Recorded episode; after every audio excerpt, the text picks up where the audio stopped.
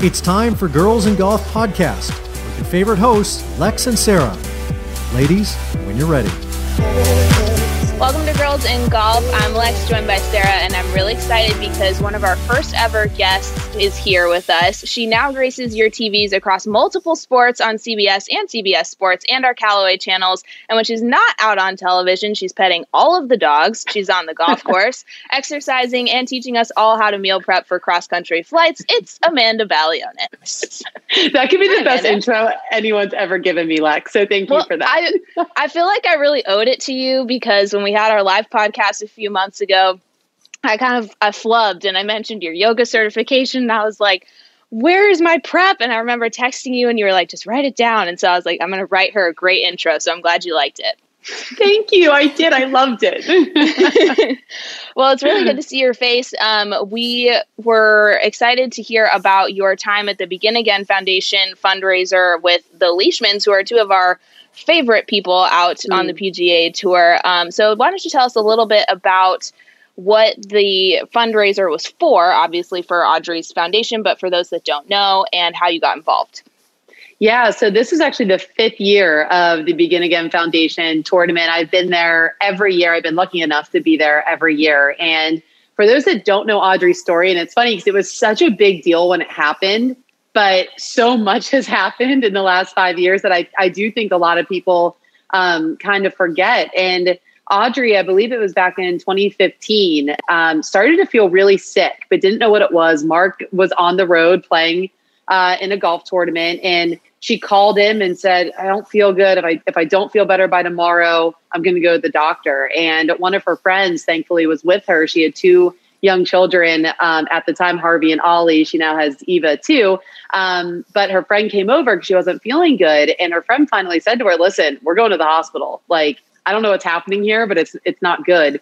Went to the hospital. Turned out that she had sepsis, which is um, it, I had never really heard of it before. I'd only ever associated it with like toxic shock syndrome, right? Like leaving your mm-hmm. tampon in too long. I think all of our moms as females uh, uh-huh. told us you horror stories.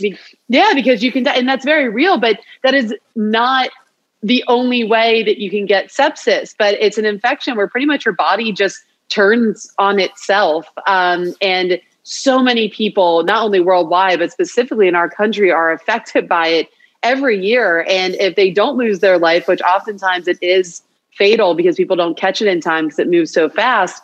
Um, you know, it's amputations. It's being in the hospital for for months on end sometimes, and um, it's a it's a very real thing that needs to be brought to the forefront. So uh, once Audrey, she was actually put into a medically induced coma, and there were there was a very small probability that she pulled through and I remember Mark giving interviews at the time and basically thinking through the process of like, am I going to have to leave golf and raise two young boys as a single father? Like it was, it was that real um, in, in that moment. Thankfully, she pulled through and she is the strongest woman I have ever met. Um, and, you know, she's using that really traumatic moment in their lives to, to bring awareness and to help families that are going through the same thing who don't have the means that the Leishmans had. Because um, it is, it's a really expensive thing to, you know, you're you're with your loved one in the hospital, and now you have to pay bills, but you can't go to work, and your loved one hasn't been working, and then you have the hospital bills. So they actually take care of those bills. They make sure that the people who are going through it and battling through it um, don't have to worry about anything except just getting healthy again or getting their family member healthy again. And again, the other part of it that's really important to Audrey and Mark is the awareness. So understanding what the symptoms are. She actually told a great story um, where this this past year where her I think it was a, a woman was volunteering or came to the Begin Again Foundation gala. She went home. She told her daughter about it. Her daughter was in college her daughter's roommate in college started to show symptoms and she brought her immediately to the hospital and it saved her life she had sepsis so i mean you think about that just just in that gala we already know of one life that was saved because of it and there are so many more um, so that's why it's such an important thing the least i can do every year is just show up for them because um, they're doing such amazing things but for them to do it in a year like this during a pandemic for them to pull this off was absolutely incredible, but I would not expect anything less from them because they just continuously show how amazing and resilient they are. So you've said you've been to every single one of these events. How has the function grown and changed over time? I, you know, I think it's just become bigger and more streamlined, uh, which is amazing. I listen. I put on my first charity event last year um, with puppies and golf, and it is hard doing it for the very first time because you don't know what you don't know. And you know, I think Audrey knew why she was doing it. Obviously, right? Like they knew they had the passion to do it. Now all of a sudden, it's putting that into action and there's just so many moving parts when they put on an event the night before. There's live performers that you were really counting on. You have to get people to buy the tickets, just get them in the door for that first year. And then obviously there's the golf part for them too, um, where you're counting on PGA Tour players and LPGA Tour players who commit to then show up. And inevitably, something always happens. Someone drops out. You're scrambling for someone because people have already paid um, you know, to play with certain people and with this expectation. There's there's just so many moving parts when it comes to a charity event. Uh, so I think you know, for me, what I've seen from them is every year. To me, I think the most impressive thing is that they've stayed true to themselves. They try to do it at the lowest possible cost so that they can maximize um, the highest possible donation to the foundation itself um, and to make sure as many people are taken care of as possible. But um, I just think the community around it the more people have the awareness, the more people want to show up for them and in bigger and better ways. So um, I think that's that's really what I've seen that's impressed me the most over the years. And I mean, this year specifically, listen, things are times are tough for everybody right now, um, and for people to still be donating and still be um, willing to give of themselves in a time where kind of everybody's drained financially, emotionally, physically uh, that to me just spoke volumes about what they've been able to accomplish over these last five years. Yeah, if you look at the social handle, I believe it's just Begin Again Foundation, you can mm-hmm. see all of the prizes that were given away. Callaway is definitely proud to be a sponsor for that. We gave away some wedges, some really cool major head covers from the US Open. Um, but there was a signed glove from Rory McIlroy, I believe, and just all these like really cool things. Um, so it's great that they were able to bring it together in such uh, you know, like such a weird time. And they had a really unique thing, which I was going to ask you what your favorite part about it was, but I hope it was this that you could get a Leishman lager with your face on it. How, How cool, cool was that? Oh my gosh. It was so funny. You think you've seen it all um, at these things like there, there, there are trends absolutely that come in and out at these charity golf events. And you know, I remember a couple years ago, it was this magician that came out every, like almost at every event. And then there was a guy that made like these insane pancakes that looked like the players and the people. But this was my personal favorite. It was a machine. They would take a picture of you and then they would send it into the machine. And then the machine would do some sort of magic trick and it would be screened onto the foam of your beer. And I was like, that's the coolest thing I've ever seen. And I need one personally in my home. So they did not auction that off. I was hoping they were going to. I'm going to have to find out where they got it though. Cause I think we need one of those at the Callaway office. Don't you uh, think? For sure. It can go on all of the cold brew that the marketing team has when we're working late hours. I'm in. Exactly. It can be used on so many different things. Um, mm-hmm. But yeah, it's, you never know what ingenuity people are going to come up with to try to make themselves stand out from the pack because you know at, at, different holes there's going to be different food stations different swag stations. It's really fun and that's the way that local businesses show up um, you know for these events and it's great. But that one i definitely i definitely think uh, has the clubhouse lead so far on these on these golf tournaments. So in your opinion what's the biggest mis- misconception for people when they play in a celebrity scramble um, I will say I will speak from someone who has somehow fallen into that now, like celebrity, like part of it, and the it took me a long time to actually say yes to playing in tournaments like this because I'm like I am not a good golfer. Um, you know, I shoot in the 90s. Um, I, people are going to want to win, and I'm not going to be part of the winning team, right? Think about it. I'm being drafted alongside of like the Mark Leishmans, the Cam Smiths, the Joel Dahmens, the guys that were showing up um, you know, at Mark's tournament, just for instance. And when I don't, I, I wasn't a PGA Tour player, I'm not an LPGA Tour player. I didn't think anyone would want to play with me. And what I've learned is just to kind of embrace the game the same way I tell people just w- the way they embrace it with their friends. Is I realized actually it was Ian Baker Finch, who was also one of our friends of Callaway. He pulled me aside my first year at CBS and he said, Why are you saying no to these things? And I said, I'm I'm intimidated. You know, I'm not good enough. And he said, People are not going to be picking you because they're expecting you to go shoot in the 60s. They're picking you because they want to hear your stories. They want to know what it's like to have the job that you have and they want to have fun. And I was like, oh, what? I can do that. So my first tournament that I played in, it was funny. I I showed up on the first tee and they're like, so where did you play college golf at? And I was like, oh no, no, this is like uh, my worst fears are actually happening. I played volleyball in college. Like, I am not a good golfer, but I said to them, I'm like, listen, I promise we're probably not going to win, but I promise we're going to have the most fun. And the minute I set that standard on the first tee, it was like all of those expectations, probably that I was just putting on myself, went away. And I think honestly that the group that I played with, they were more relaxed because they, they weren't trying to impress me with their drives or their short game. We all just became buddies playing a round of golf for a great cause. And I actually talked to um, one of the guys that I played with this this past uh, Begin Again Foundation. I was talking to his wife, and I said, you know, are you going to tee it up with us tomorrow? And she said, oh, no, I'm not good enough to play in these. And I was like, girlfriend, if I'm good enough, you are good enough. The expectation is not that you score well. The expectation is that you go out there and you have fun. Um, and I felt like it was important to say that in front of her husband and his buddies because I'm sure that that's starting from this like kind of false narrative that really men are are typically the only ones that are playing in these um, you know as the as the purchase groups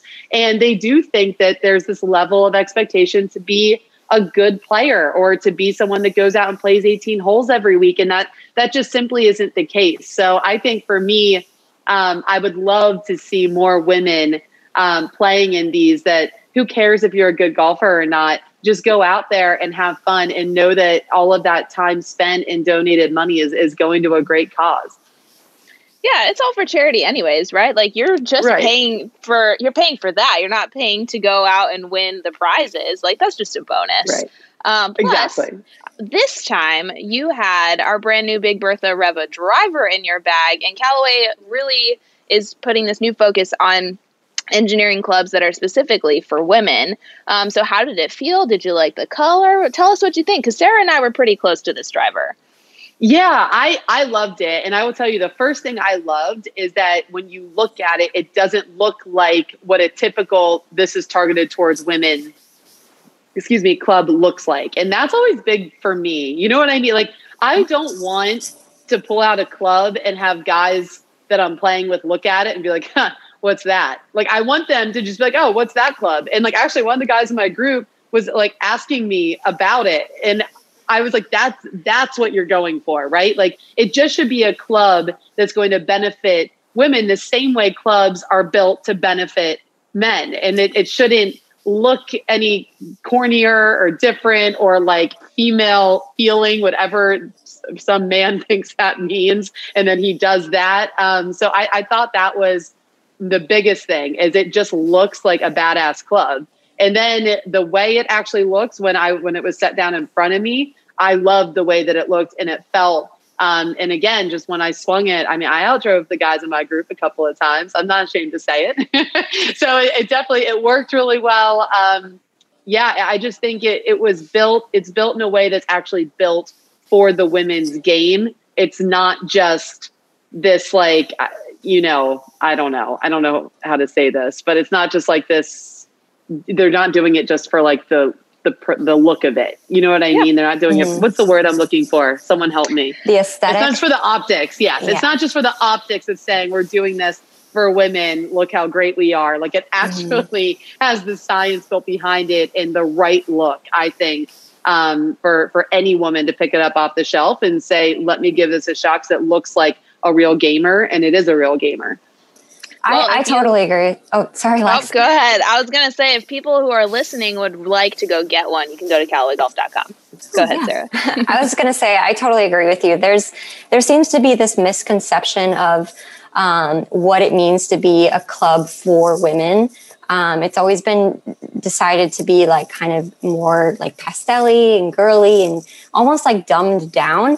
And yes. before we even created this club, we actually did the research of what it means for women. And we asked women, like, what do women want? And that's how we developed that club of women don't want, you know, the didn't want the pastel colors. They didn't want the traditional pink. They wanted a beautiful dark blue. And they wanted the same high quality technologies that we have in all of our other club lines. So if that's truly what it means to be for women, then let's do that. And, and correct me if I'm wrong, but like I do, I think a lot of times too in the past, um, we've gotten caught up, not just us, the, the golf industry has gotten caught up in saying uh, these clubs are built for women because they're super game improvement. And you're like, well, not every woman needs a super game improvement club. Like, why don't you just make a great club targeted towards women. You know what I mean? Like, yeah. and if it's if it's game improvement, great. And if it's right. not, then you know, if it's not, yeah. then we have other options too. Like there, we have right. the Maverick Max and uh, the whole Maverick line for women. We have Big Bertha, Reva. We have so many choices. You know, we can't yeah. just group women in all one one big bunch, one big group. So it's nice to have you know different areas for different types of players, and that's what we're yes. trying to do for women. Yeah, I think you guys knocked it out of the park. And I will say my mom got it and she called me and she's like, This club is so beautiful and I wasn't supposed to play this week. And I called all my friends and made an emergency tee time for tomorrow. So I'll keep you posted because I think she's playing right now, actually. I love it. I can't wait to hear what Mama Balionis says about it.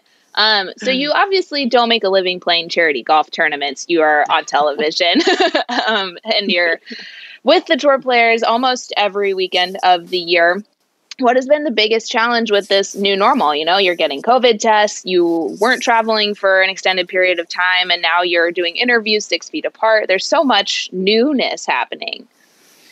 Yeah, and I think that's what it is. It's just newness. I, I will say, I think for me um, personally, the biggest challenge was once we got that going on golf.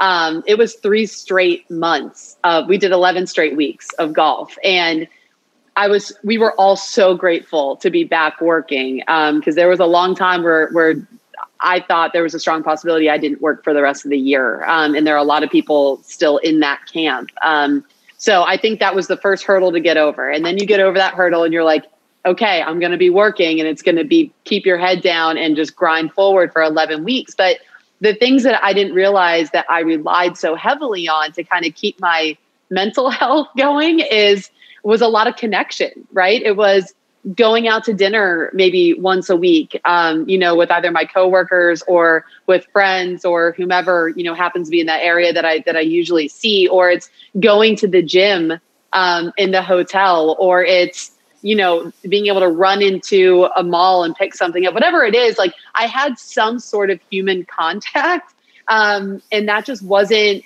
the responsible thing to do on the road for those 11 weeks. So it, it did become pretty isolating.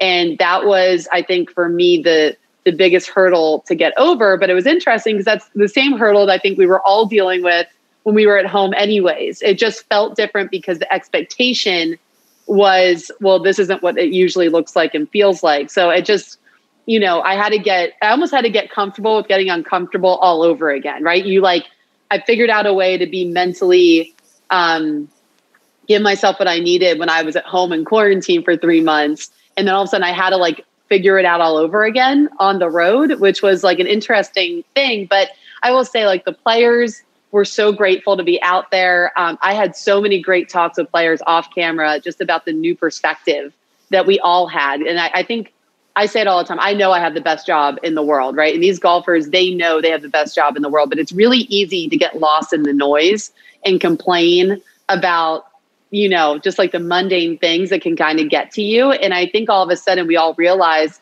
we have no room to complain period like what we get to do is better than 99% of everybody else and we just kind of need to suck it up and and move on so to me I love the new perspective that the players were sharing. And I think we tried to get that across in a lot of the interviews. And I, I think we had some really important moments through that and their their willingness to be vulnerable and open up about their personal lives and how it has affected them on the golf course. And then, you know, in terms of football, I, like the golf interviews are weren't a huge challenge because um, it's a kind of a quiet area, right? And then there were no fans, so we were six feet apart, but it wasn't hard to hear one another. It wasn't difficult to kind of stage it so that we we could give the viewer, you know, what they were what they were hoping to see. Um, football's a little bit different, right? I just did my first college game on Friday, and there were I think six thousand fans in the stands. Like it wasn't a whole lot um, but it was still hard for him to hear, for, for the coaches to hear me going on and off during halftime with the band playing. And we're so close with them, you know, so near the tunnel, and we have to be so far away. Plus, we have masks on, so you can't read someone's lips. And you're like, oh my gosh, I could see where this would be a nightmare. And you've seen some YouTube clips where they're, they're trying to talk to the coaches and they have to repeat themselves five or six times. And usually you're trying to get in and out really fast, especially during those halftime interviews.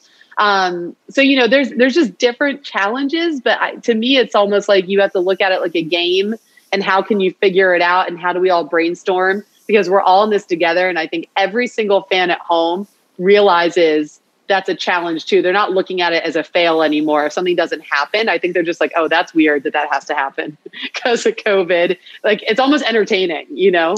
Well, we saw it um, at uh, in the NBA bubble, even right mm. with um, at the end of the the Lakers series um, just last week. You know, Le- LeBron's doing his interview, and you can't read lips, and they're pumping in crowd noise. what are you like? Okay, do? yeah, just you know, like luckily players athletes go through media training they know generally what they're looking for but it does uh, i know i hope that we don't miss out on those vulnerable moments in other sports. You know luckily in golf you're not hopefully not going to. But speaking of wearing a mask while you do interviews i know you've gotten some criticism on social for whether you wear it or not at the smart cart. How do you make that decision? I could do literally nothing right during golf season in terms of the mask wearing. And at some point, I just, I really just had to laugh it off because I'm like, you know what? I think there was one point I actually screen grabbed. It was back to back tweets to me, and one was telling me what an idiot I was for not having my mask on, and the other one was telling me what an idiot I was for having my mask on. And I was like, that is literally our country now in a nutshell. And what am I going to do? You know, so I, I think what we kind of came to terms with now, listen, we were the first ones really to be back live in sport. So we it was a much more, I think, polarizing time in terms of the mask. I do think things have evened out a lot more. I haven't seen the backlash, and I think people are understanding more. Okay, you're outside, no one's around you. It makes sense that you don't have your mask physically on, even if we can't see it. We're not going to flip out. Um, but you know, when we first started, this was all very new to everybody still. So I, I do think there was kind of that panic of like, well, why are you doing that when I'm being told to do this? And just trying to understand, you know what I mean? I, I think it was more out of fear and not understanding than it was about, um, and probably some trolling because it's still social media and it's still 2020. um, but you know, it's it was more so just okay. What do we do to to set the best example? And what do we do to be responsible, but also to still bring the viewer what what they're tuning in to hear and see um, and how do we kind of how do how do we make sure the player feels safe? And how do we make sure my, my crew feels safe right? Like what does all of that look like? Um, and then we kind of just decided okay i'm more than six feet away from those players during golf. I have my mask in my pocket. The minute he walks away and i go sit back down closer to my crew i put the mask back on and, and we move on. And, and that kind of seemed to make that made us feel comfortable. And I, I think it kind of came back to again what what happens in work often happens in real life. I just had to do what was true to me and know that I was doing the best I could and I was being as responsible as I as I could be. And as long as my bosses were happy and I felt good and and the people I work around felt good, that was all that could matter. And I just had to ignore or laugh off um, everything else that was happening on mm-hmm. Twitter. I, I, I follow you on Twitter and I love your Twitter because you're always so positive and you share some really amazing things. And social media can be brutal. Like there's there's a lot of great people, but then there's also a lot of trolls. So just in yeah. general, like being so um, open with everybody, how do you handle, you know, not only the great comments, but also like, unfortunately, a lot of the ne- negativity, whatever it's about? How do you kind of make sure that does not affect your mental health while you're doing everything that you do? Yeah, you know, it's funny. I had I would usually have told you before the whole quarantine thing that I had did a really good job of balancing that. And then the more isolated I got, um, especially in my hotel rooms over those three months, I would say the worse I got at that to the point where thank goodness my boyfriend is like the mentally he's the toughest guy on the planet. He played quarterback in college, he played in the NFL where he had to like fight and fight and get cut and cut. Like he's been through it all, right? So like anything I like show him, he's like, oh, I've seen way worse than that. Like you don't have to worry about that. But like he literally put me on a pitch count. He was like, you get to respond to eight people. You choose what those responses are. If they're positive or if they're to negative people, he goes, and then we're literally putting your phone down for the rest of the night. And I was like, okay, thank you for bringing me back down to reality here because I was getting caught for hours. Like scrolling through every single mention and every single negative thing and me wanting to fight back um, you know and you're like why do i why do i feel the need? I can't make everyone happy. I know that on a rational level um, but i do think sometimes you can get lost in this social media bubble where you forget that it's not reality. Um, so i have had to kind of retrain myself and just say okay what are the things that are really triggering me? Or like hey does this really mean response help me shed a light on what's actually happening and can i reframe it in a way it's going to make people laugh or like you know spin it in a more positive way? And some you know sometimes i can find like a funny way to to re-quote it or whatever and it and it works out great. And then other times i just have to i just discovered the mute button and i should have discovered that a lot a lot sooner because it just sends them into this abyss of nothingness. Like they think i'm seeing all these angry tweets and they don't exist on my timeline anymore. So I have started to use that button a lot more. Um, but I, I do, I think I am who I am, right? So I'm just going to say my truth and I'm going to talk about what I want to talk about. And I know I'm doing my best. And if people want to be hateful, 99% of the time it says more about them than it does about me. And if you guys see me answering more than eight negative tweets, now you know to text me and say your pitch count, you're over your pitch count put go back on the bench, put down your phone. We're on it. Just the amount of puppies that our friend had. That's how many you get. One per puppy. exactly. exactly. That is a great way of framing that for me. I'm i knew that would resonate that. with you. Yeah. That's amazing. Speaking of puppies, do you have any updates for us on uh, your puppies in golf? We have actually two exciting updates. Um, so one, we had done, my gosh, it's so crazy now, but in January when I hosted that charity event, one of the things that we were raising money towards was for journals to send to the veterans that are staying in the Canines for Warriors headquarters and learning to train with their with their service animals for the first time. And they stay in that facility for three weeks at a time. Um, and a lot of times for those veterans, sometimes it can be the first time they've actually left their own home in over a year because their PTSD is, you know, is something that they're really battling, or there's just a lot of anxiety, and it's kind of their first re-entrance back to kind of trying to live a normal life. And um, when I was going through my really tough time, which I've you know kind of been open about when my dad died and and what I went through, one of the things that really helped me through that dark time and still helps me today is journaling. And I started to do all this research um, on why, like, why was everyone telling me to journal? I didn't get it. I thought it was stupid. Um, and I started to research it and I found this happiness researcher um, called Shawn Achor and it, Happiness Advantages is his book, but I would advise you listen to the TED Talk first and then go download his book because the book is very sciency. Like it's very, it's a researcher book. I thought it was gonna be like a Brene Brown like, oh, I'm learning so much, but also giggling the whole time. It's very, it's like very in depth. Um, but it, it, uh, it explained the science behind journaling and how it can literally rewire your brain to be more positive when you journal a quick three things every day that you're grateful for, even if it's something as small as like, I'm grateful for coffee, and that's pretty much all I can think of right now. That's okay. Put it down on the page, and it's going to start your day off on a more positive note. And when I started to see how much it helped me, one of the first things I thought about was, man, if this can help me, this has to be able to help people that are going through PTSD and depression and anxiety. And and all of these things, even though it's obviously coming from a different place than what where my where, where my space was coming from. So I reached out to Canines for Warriors and said, Would you guys be open to me raising money to donate journals? And they said, Absolutely. I found a journal company, Grateful Peoples, um, who are awesome, and all of their journals are made from recyclable paper. So they're socially responsible, environmentally responsible. Um, and their entire goal is to try to make the you know our our place a more positive place to live. So I felt like they were a good fit.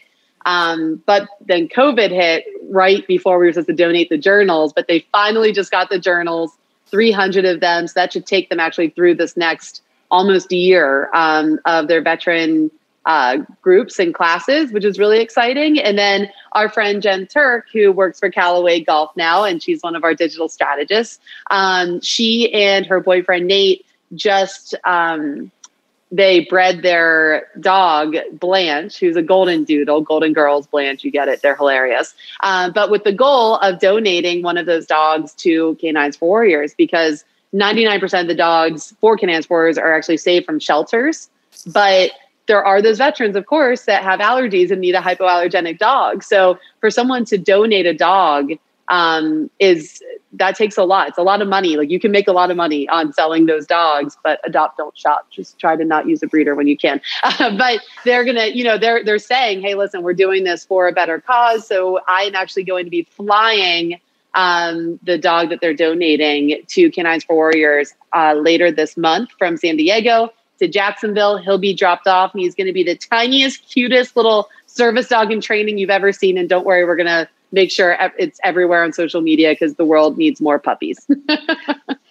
I can't wait to see it. Those dogs are the cutest little fluff balls ever. And Jen said that they're teething, but you know what? That time will pass and they are yes. still going to be cute. I, I literally let them gnaw on like my fingers, on my shoes. Jen's like, please don't do that. I'm like, they're just so cute. And I have and I have to give them away at some point. So what do I care if they have that happen?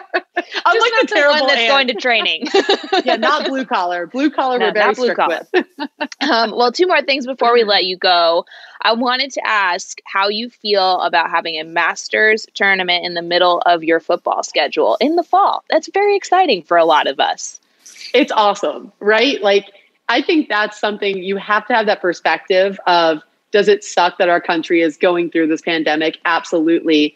Um, but what silver linings can we take? And this is going to be hope- hopefully a once in a lifetime thing, right? Viewers at home are going to get to see Augusta National in conditions like we have literally never seen before. We're going to get to cover it um, in a way that it's never been covered before. And then, by the way, we're going to send you off on Saturday after an amazing third round and send it right into SEC football. Like, could there be my favorite day used to be of the year, um, the Phoenix Open that rolls right into Super Bowl Sunday. Now I think it might be the best sports day of the year going from Saturday of the Masters, moving day at the Masters to SEC football game of the week. Like that is just going to be the coolest thing. So if you are watching this right now, block off that entire weekend because you're busy, like sitting on your couch the whole time. There's nowhere else um, anyone should be. So, you know, I think it's, I think you just got to look at it and be like, you know what, this is cool. This will probably, hopefully, never happen again, at least for these reasons. And um, let's have fun with it and let's bring people at home something that they're they're always going to remember. Yeah, I think it's going to be really cool. You know, everyone's obviously sad there's not going to be patrons there, but the yeah. images that are going to come out of that, I think, are going to be something really special.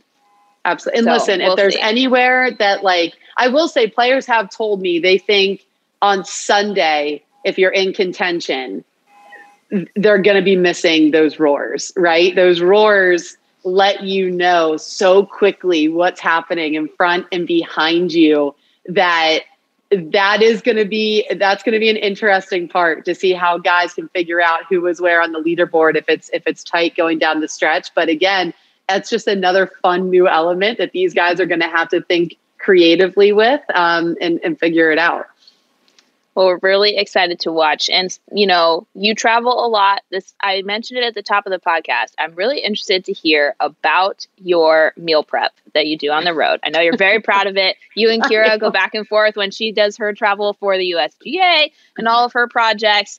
Just give us like one tip for when you're traveling on the road. My one tip, well, I have two tips. One, if you're on a long flight, don't be scared to pack your own food. Like I pack my own overnight oats, berries, vegetables, because eating the plane food once it is available again does nothing good for you. You're going to feel like crap when you land. So don't be scared to bring your own food through TSA. They're not, I, I think a lot of people think they're more strict than they are. It just can't be like milk for cereal, right? Just bring something that doesn't need to be in liquid form, um, but bring your own food. Highly recommend. And then I use um, Whole Foods. They should start sponsoring me. Amazon, uh, Whole Foods delivery. When I'm on the road, you can get your entire grocery list done, and it, they'll, they'll deliver it in a two-hour window right to your hotel room door. Call down to your hotel, say, "Hey, I need a refrigerator put in my room." and you can get everything you need right there. And if you have a Keurig, you can use that to make oatmeal. You can use that to make whatever you need for like hot water, even if it's like mac and cheese, whatever it is, like those instant things. Um, it's really easy to do a makeshift kitchen and eat your own food so you don't feel terrible all week. And those are my tips. Thank you for visiting my TED Talk. there you go. You can check out our Instagram for much more. Um, let me run through a list of things because I feel like there are some things for people to follow and go find before we end this podcast. Um, if you want to know more about the Begin Again Foundation that the Leishmans started, you can go to Instagram, find it at Begin Again Foundation. I believe they have a website, most likely beginagainfoundation.com, but I'm not 100% sure. So don't yeah, quote me. Do. Go to Instagram. go to Instagram to find that. If you want to know more about our Big Bertha Reva clubs, go to CallawayGolf.com. If you want to watch Amanda, make sure you have cable or you go to cbssports.com and you sign up for CBS All Access. Thanks, yes. CBS. I, have been a subscriber for forever. Um, you can awesome. follow Amanda on social media. She's got two different handles, one for Twitter, one for Instagram, and I'll let her tell you what they are. Yeah, for Instagram, it's just my last name, Balionis, and for Twitter, it's Amanda underscore Balionis and get ready to see that little puppy um, go to Canines for Warriors pretty soon. We're really excited about it, and hopefully, if you have more questions, because we could sit here and talk to Amanda forever, but if you have more questions for her, we're going to set her up on the Callaway community to do a Q and A sometime in the near future when her schedule allows. So maybe on to, like a really long flight. I could do that, go. right? Yeah, yeah, just you totally the internet and just do that live Q and A. Okay, that's yeah. We're gonna do that. We'll talk to Jen. Perfect. We'll get it set up. So go to community.callawaygolf.com. Sign up. You will get to ask questions to people like Amanda, our Callaway coaches and staffers, and there are giveaways. People, we do staff bags, we do head covers, all kinds of really cool stuff. Um, Amanda, we have taken enough of your time. Thank you for joining us. It was a pleasure oh, to see you. you. Um, and we will see you next week on Girls in Golf to celebrate a very special birthday. Ooh, thank you so much, guys.